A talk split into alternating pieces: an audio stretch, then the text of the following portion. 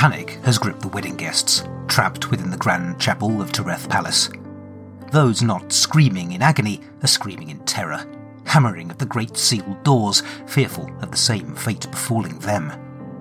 On the dais, House Tereth guards, swords drawn, form a tight protective circle around the Duke, Mina, and the High Devotant of Ankra, that they seem no less terrified than anyone else. More so, in fact, when the High Devotant begins to retch and cough. Black veins spread up his neck, oil dribbles from between his lips and leaks from his eyes. He lets out a piercing shriek, clutching at his head, and then his skull explodes, showering all nearby in brain matter and machine oil. He is not alone. Melting flesh and exploding heads turn what had been a serene place of worship and celebration into a charnel house. Those lucky enough not to have drunk the wine find themselves showered in gore and slipping in pooling blood.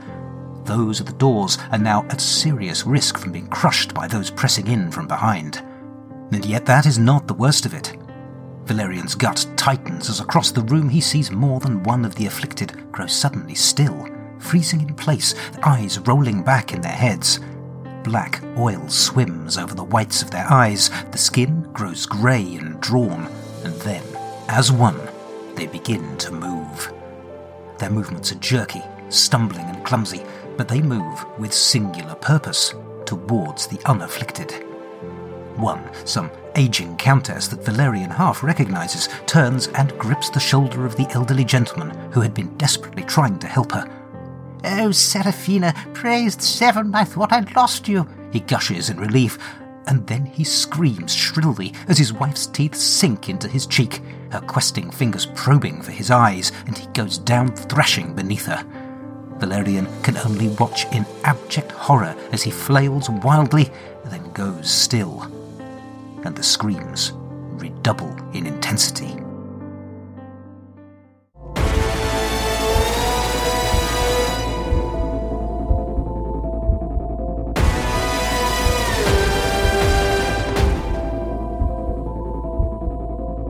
Hello and welcome to The Lone Adventurer, an actual play solo RPG podcast with me, Carl White.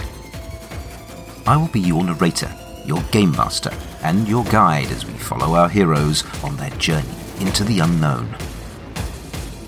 For this game, I'll be using the Blades in the Dark rule set, as well as a variety of other systems, tools, and tables as they take my fancy.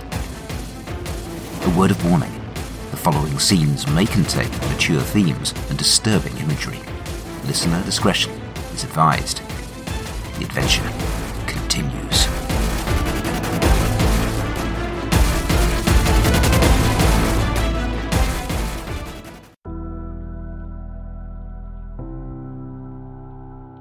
Last time on The Lone Adventurer, Crater and Trace fled the unseen and her cutthroats in a cat and mouse chase over the roofs of the docks, only to see the region erupt into civil war. The Spider and Sallow crept through the ravaged streets of the Mercer's Quarter, managing to avoid the full scale war raging there, but finding their quarry's stronghold lethally protected. And at the wedding, things were more desperate still. Not only was Tatters buried under a pile of angry soldiers, but Valerian's heartfelt appeal for aid was interrupted by the machine cult in truly terrifying fashion.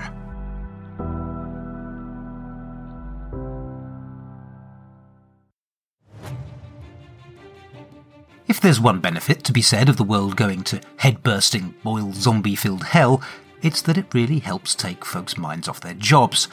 Case in point Tatters is pretty much the last thing the one remaining soldier pinning her to the ground is thinking of.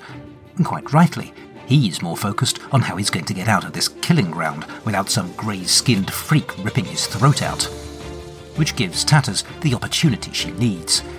Careful to keep herself passive and unresisting, she draws in two shaky breaths and closes her eyes. Panic subsides and focus returns. A small part of her rages against that treacherous demon, bastard Satara, but a greater part of her recognizes the futility of that rage. Castigating a demon for being treacherous is like bemoaning the temerity of a Dr. Quack or railing against the darkness of the night. No, the fault lies squarely with her.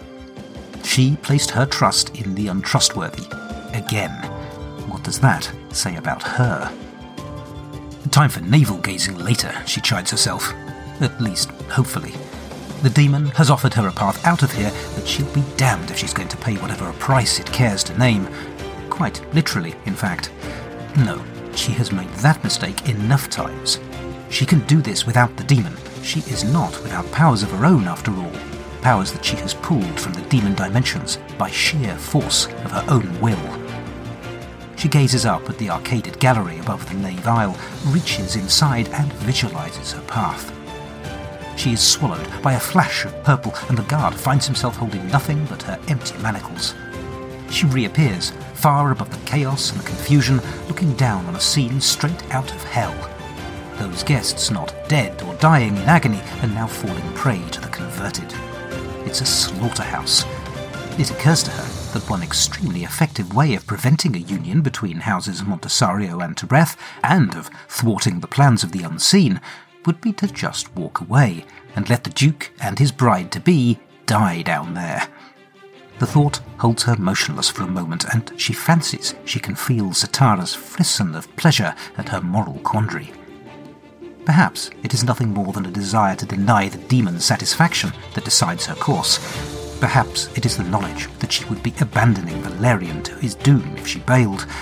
Whatever the reason, her lip curls in frustration and she turns her attention to rescue. There must be some way to free those poor fools from this death trap. There simply must be. But for all her ingenuity and skill, all she can see is terror and death.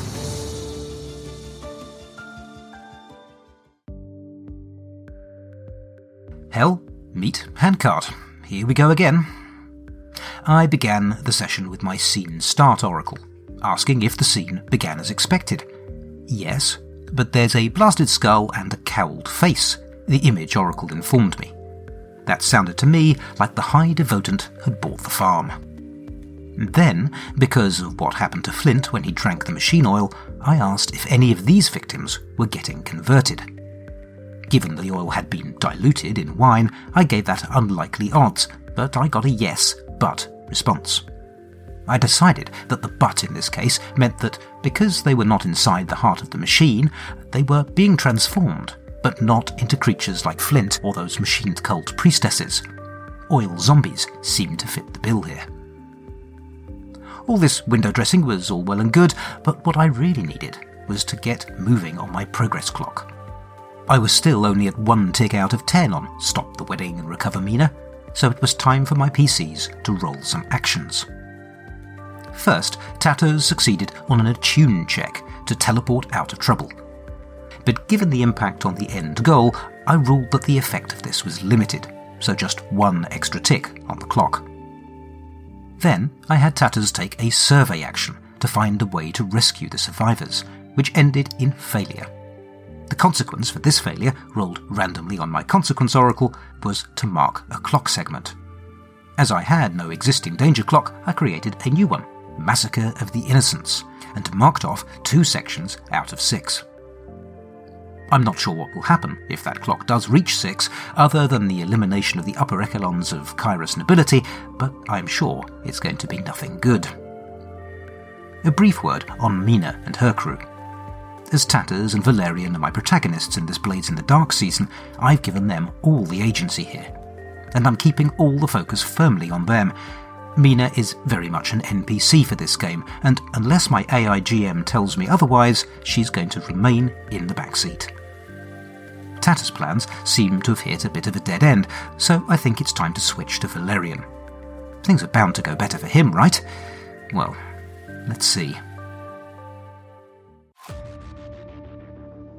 Valerian tries not to scream as he sees another soldier go down beneath those creatures. Though there is so much screaming going on, he's not entirely sure whether he succeeds or not. On the plus side, the soldiers that have been closing in on him are otherwise occupied now. Whether struggling with oil zombies or struggling to avoid being trampled by the panicked mob, the House Tereth Honor Guard have their hands full. And that gives Valerian the opportunity he needs. True, he's never been much of a fighter, but then he's never really needed to be.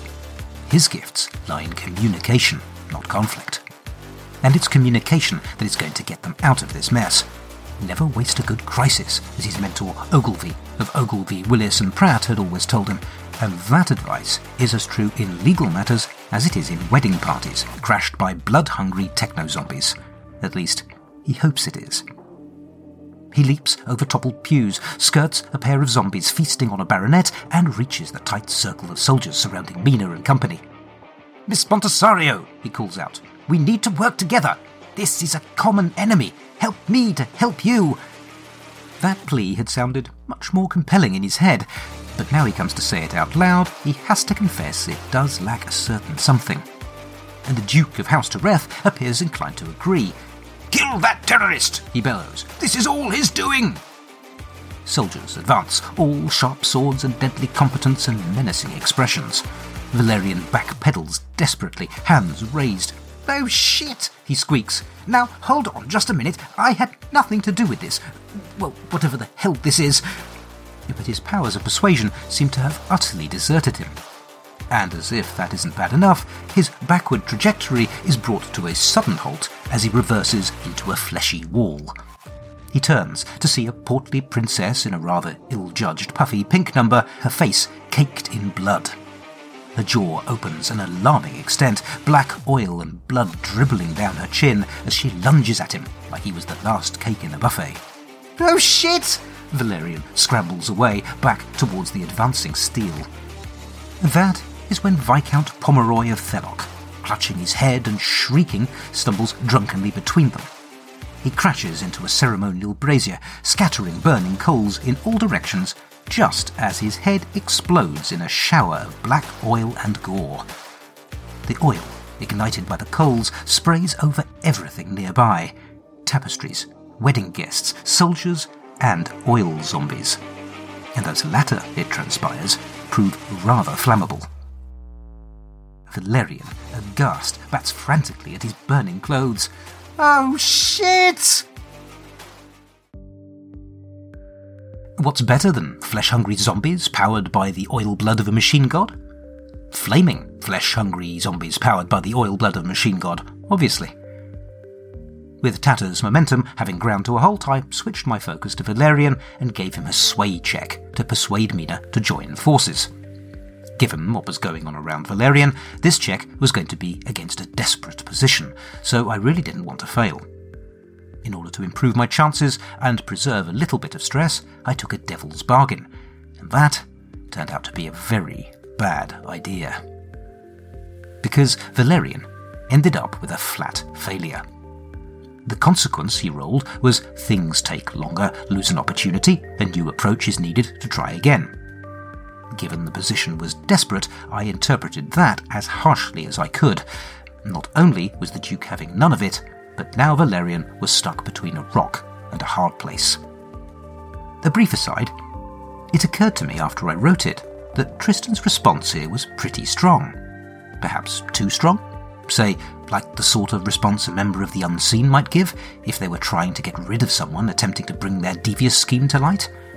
That's an intriguing possibility, but really, when you're dealing with an infiltrating group of evil shapeshifters, anyone might be the enemy, and paranoia comes baked in as standard.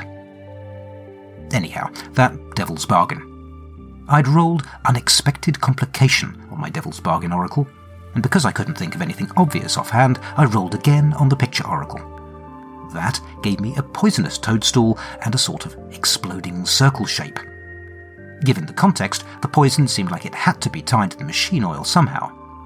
The exploding circle was a little less obvious, though. I stared at it for a while, trying to dredge up associations, and what should bubble up to the surface but an album cover from 1983, Def Leppard's classic rocker, Pyromania. It's a record I haven't listened to or even thought of in probably over 30 years, it's really weird what image association can dredge up from the hidden, dusty corners of your subconscious. Needless to say, the rest of this episode was created to a Pyromania soundtrack. So, good news for me, slightly less so for poor old Valerian. Things were looking bad for him before, and now, just to rub salt in the wound, everyone is trying to kill him, and the room has been set on fire. Way to go, Valerian. In hindsight, this might have been a good opportunity to take a resistance roll to prevent the consequence.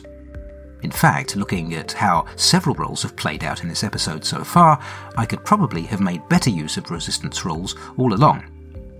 I tend to forget that I have that option, or sometimes I'm unwilling to risk burning a lot of stress by using it, but failing to use resistance rolls has landed my party in a fair amount of trouble so far. Something to consider as the scene continues. I've decided to keep this episode solely focused on Tatters, Valerian, and the Black Wedding, partly because I want to move this storyline along, and partly from a morbid sense of curiosity to find out just how much worse things can get for my heroes. Let's find out, shall we?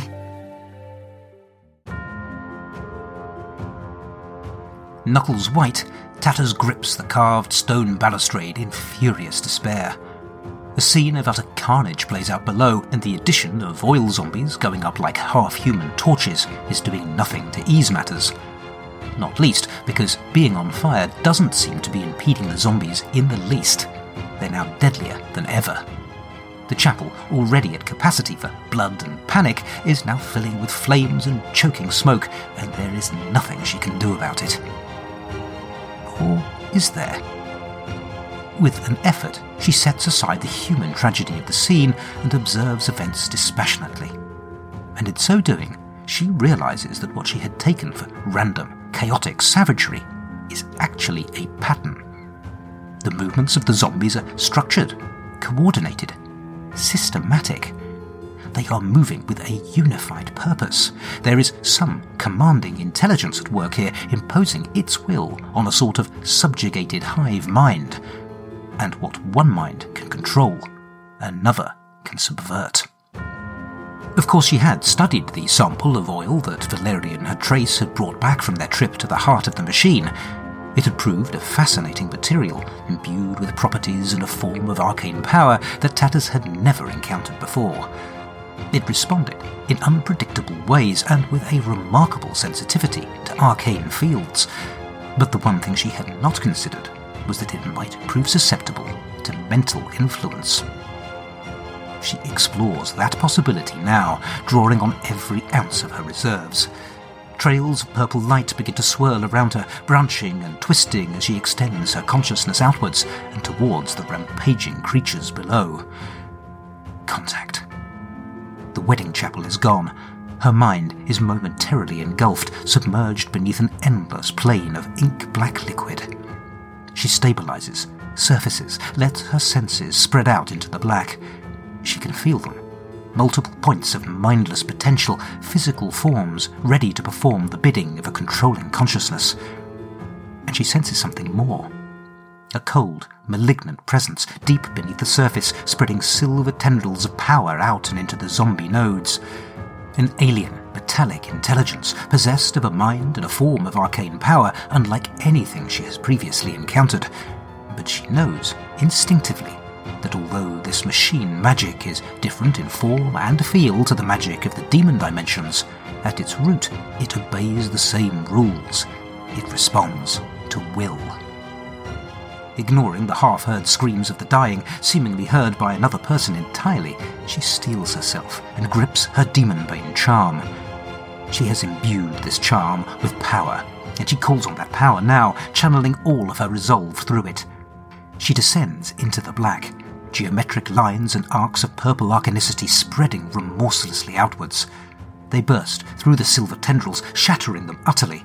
She is dimly aware of the sense of shock and fury from that other mind, but she ignores it. Instead, she seizes control of her minions, feeling the oil in their blood respond to her mental commands. They freeze in place. She forces her awareness to sit between the two realities, overlaying the cool simplicity of the psychic battlefield with the chaos of the chapel. She can see her minions standing ready, motionless, as survivors scramble desperately away from them. There is a moment of comparative peace, horrifying calm at the eye of the storm. Clear the doors! she bellows, and with a mental command she sends her blazing army of oil zombies racing towards the tall double doors at the far end of the chapel. Even as she does so, she can feel that machine mind recover and retaliate. She grits her teeth as its will hammers into her own, battering at her with wave after wave of psychic force. Her grip falters but holds. Channeling more and more arcane power through her charm, she fortifies her mind against the onslaught and endures. The zombies, all ablaze, imbued with superhuman strength and running at full speed, smash bodily into the doors. The resulting explosive impact is sufficient to smash the doors from their hinges and destroy nearly all of the zombies. Tatters sags, her mind returning fully to her body, and it is only then that she realizes the Demonbane charm, originally created to limit the influence of demons upon her, has melted to molten slag in her hand. Exhaustion and pain hit her like twin pile drivers, but somehow she keeps her feet. And into the stunned silence below, she calls out, Run! Run, you idiots! Well, isn't Tatters the monumental badass? That whole scene was the result of just two action rolls and their consequences. First, Tatters made an attune roll from a desperate position to penetrate the oil zombie consciousness, and got a success, with the consequence that more of the hoi polloi got eaten, burned, or trampled. Massacre of the Innocents clock goes up to 4 out of 6. Then she made a command roll, again from a desperate position, to command the zombies to burn down the door. This really had to work, and so I threw everything at the roll. Despite having burned a lot of stress already, I pushed this roll for two more, and, unwilling to learn from previous mistakes, I made another devil's bargain. The result of my action roll, praise be to the dice gods, was a straight success. My mission clock was now at 6 out of 10. I then resolved the devil's bargain, and I got sacrifice coin or an item and here I chose to lose the Demonbane charm from Tatter's character sheet. It seemed to me that the loss of this protective talisman could have interesting repercussions down the line, and so it seemed like a perfect devil's bargain that a GM might offer. You can gain an extra dice for this roll, but you'll have to lose your charm, which might spell trouble if you need to treat with demons anytime soon. Everything else in the scene was wordsmithing and window dressing, simply following the logic of the scene and the outcome of the rolls to define the narrative reality. By complete coincidence, much of the scene was composed to the backing music of X Ray Visions from the 2015 album Psychic Warfare by Clutch. To quote the chorus, telekinetic dynamite, psychic warfare is real. So, it looks like Tatters has achieved the impossible and sprung our plucky gang from their deadly death trap. I guess it's time to see if Valerian can pluck defeat from the jaws of victory. Valerian is flat on his ass, begging for mercy when the zombies go still. He wonders, just for a moment, if his powers of persuasion have returned, redoubled. Then Tatters, from an archway high above the chapel, calls for the doors to be cleared, and the oil zombies are off and running. There is a detonation like the shattering of the world, and Valerian feels the heat of the fireball wash over him as the doors are blown out. He's on his feet and moving before half the stunned survivors have had a chance to process what has just happened. He may be an abject coward when faced with the promise of violent death, but never let it be said he can't run with the best of them when a chance to save his sorry skin presents itself. And yet, it's not towards the doors that he runs. Using the traumatized remnants of the crowd for cover, he ducks out of sight between two pews, settling to work on the fallen soldier he finds there. When he stands, moments later, he is kitted out in helm, tabard, sword, and shield. It's a disguise that will not survive even the most cursory of inspections. But given the current state of events, he's banking that folks are not going to be too big on inspecting right now. He spots the units surrounding Mina and the Duke, and tracking their movements, he is able to tuck in behind them unnoticed. Mina is barely two feet away from him.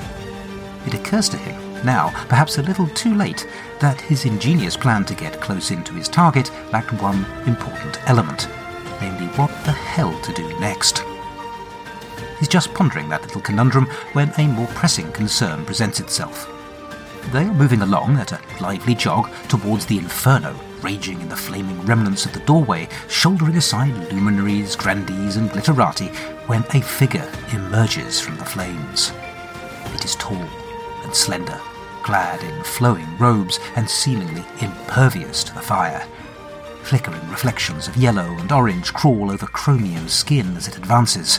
The survivors form a desperate huddle behind the knot of soldiers, eyes bulging in terror at this fresh threat. The steel skinned figure raises an arm and speaks. There is not a shred of humanity in its voice. It is the divine will of the machine that this place be your tomb. If you will not fall to my servants, then you will fall at my own hand. Valerian's stomach lurches, and it's not because he's suddenly facing violent death again. And distorted though it is, he recognizes that voice, and he recognizes that face. It's Flint.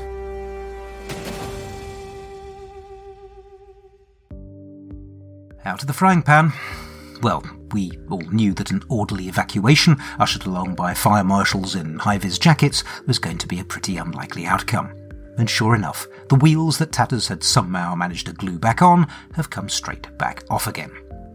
This scene really did give me pause regarding use of a resistance roll to counter a major consequence, but a couple of things dissuaded me from taking that route. Let me rewind a bit to explain. Given the state of play at the start of that scene, I decided to give Valerian a prowl action, using the confusion to evade the soldiers and get in close to Mina. I pushed the roll and succeeded, but with a consequence. And that consequence was a new obstacle or threat. And the picture oracle gave me a raging fire and a shining skull, and all of a sudden I knew who the consciousness was that had been controlling the oil zombies.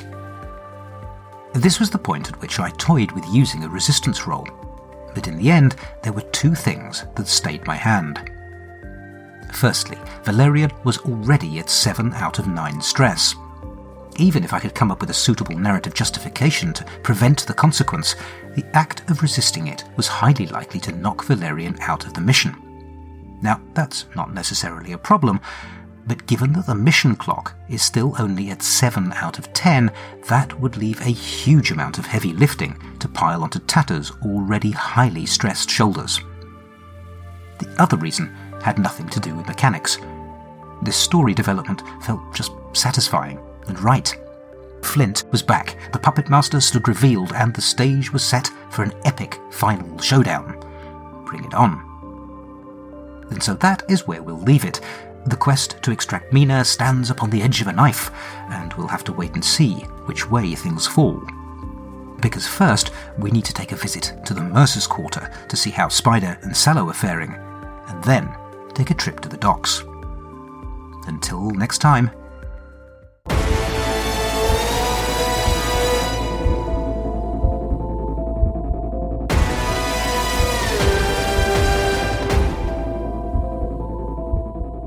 You have been listening to The Lone Adventurer, a solo RPG podcast played, written, and performed by me, Carl White. If you've enjoyed this episode, please consider telling your friends about it or leaving a five star review wherever you get your podcasts. It really is a huge help. You can find me on Twitter at TheLoneADV. You can email me at theloneadv at gmail.com or follow my blog at carlillustration.wordpress.com. You can find show notes for this episode and all the others at theloneadventurer.podbean.com, where I include any links mentioned in the episode as well as mechanics information. I also include a link to a full episode transcript. The story will continue in the next episode of The Lone Adventurer. Thank you for listening.